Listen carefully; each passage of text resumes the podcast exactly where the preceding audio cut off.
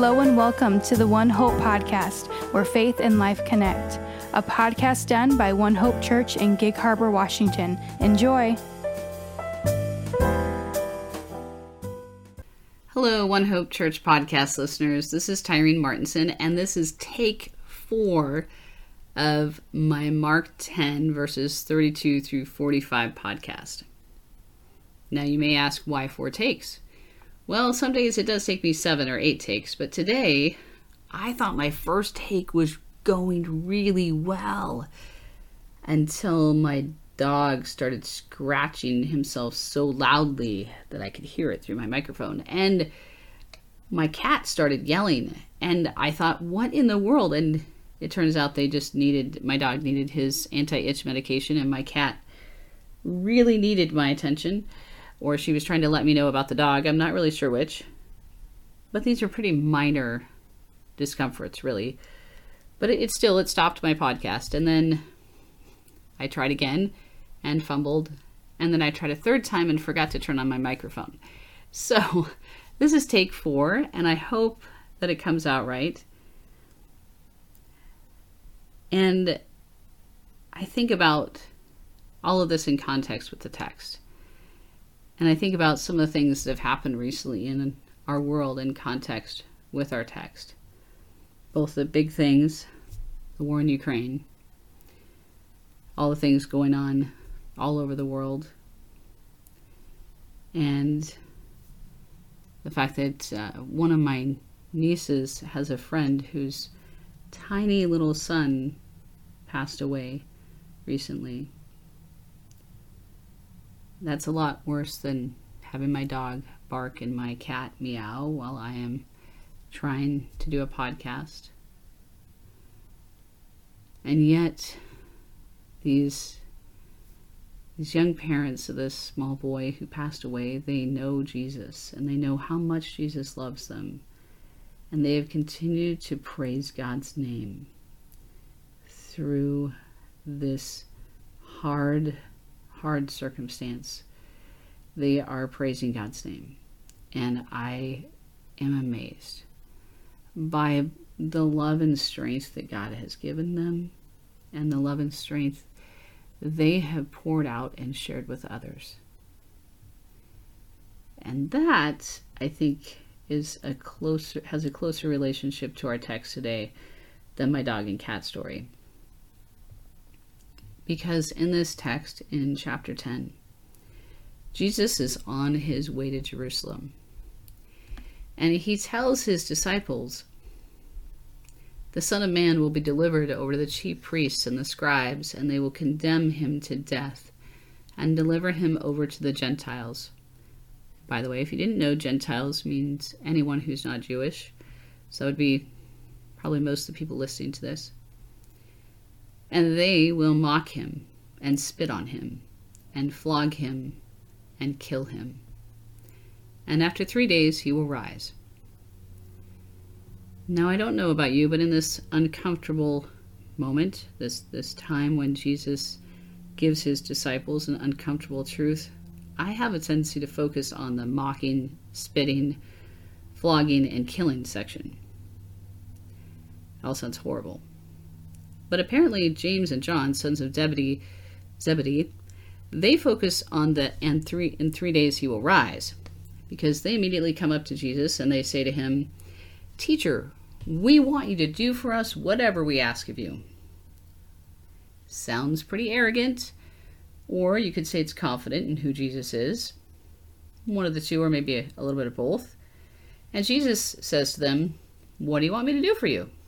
And they say to him, grant us to sit, one at your right hand and one at your left, in your glory.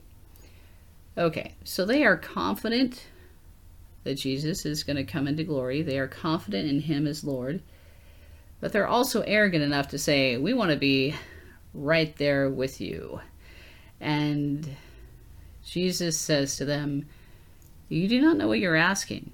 Are you able to drink the cup that I drink, or to be baptized with the baptism with which I am baptized. Now he's talking about the flogging and the spitting and the mocking and the killing. here when he's talking about the drinking of the cup and the, the baptism. And they say to him, We are able. And Jesus says to them, The cup that I drink, you will drink. And with the baptism with which I am baptized, you will be baptized. But to sit at my right hand or my left is not mine to grant, for it is for those for whom it has been prepared. So, James and John, the sons of Zebedee, are confident in Christ. They're confident and to the point of arrogance in themselves. And Jesus tells them, Oh, yeah, you are going to drink the cup that I drink. You are going to be baptized the way I'm baptized. But I can't give you the seats because those have already been prepared. So the other 10 disciples hear about this conversation and they're indignant. I mean, we probably would be too, right? And they start having a conversation about this, and Jesus calls them and says to them, You know, those who are considered rulers of the Gentiles lord it over them, and their great ones exercise authority over them. But it shall not be so among you. Whoever would be great among you must be your servant, and whoever would be first among you must be slave of all. For even the Son of Man came not to be served, but to serve, to give his life as a ransom for many.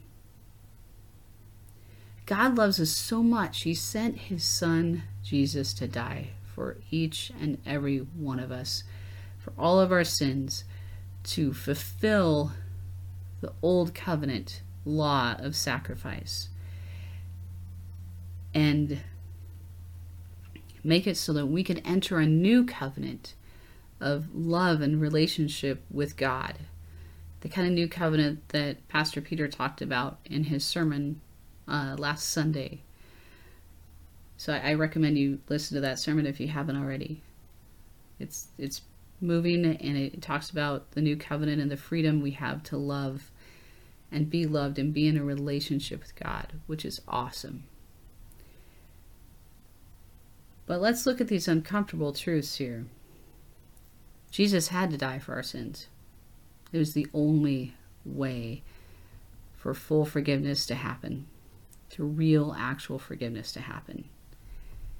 And he tells James and John that they're going to drink the cup that he drank. And then he says that if you want to be great, you must be a servant. Which in an ideal world, on a on a good day, when everything's going well, we're like, yes, I want to love others, just like God loved me. But sometimes when the dog's itchy and the cat meows, or far worse, a child dies, it's hard, I think, and challenging to focus in on the love of God to praise his name, to give him glory, and to love as we have been loved. Because when we love like Jesus loves us, we risk being mocked. We risk being spit on. We risk being killed. Now, it's true in the United States as of today, is an unlikely thing that we will be killed for our faith. But it does happen in different parts of the world. There are people who are killed because of their faith in Christ. And so there's no guarantee that loving others in Christ's name, serving others in Christ's name, is going to be comfortable or easy or something that we wake up every day and are like, yes, I'm prepared to do that. but yet, it is what God calls us to do in relationship with Him, in a relationship of love and understanding and knowing each of us intimately who we are. God knows us, He knows our limitations, He knows our struggles, and He loves us through all of that. He gives us strength to handle anything even the hardest things. And He gives us that strength and that love so we can love Him and love others in return. Let's pray. Awesome God, we thank you for your love and grace and wisdom and strength. Lord, we ask that you would help us be so filled with your love that it pours through our lives.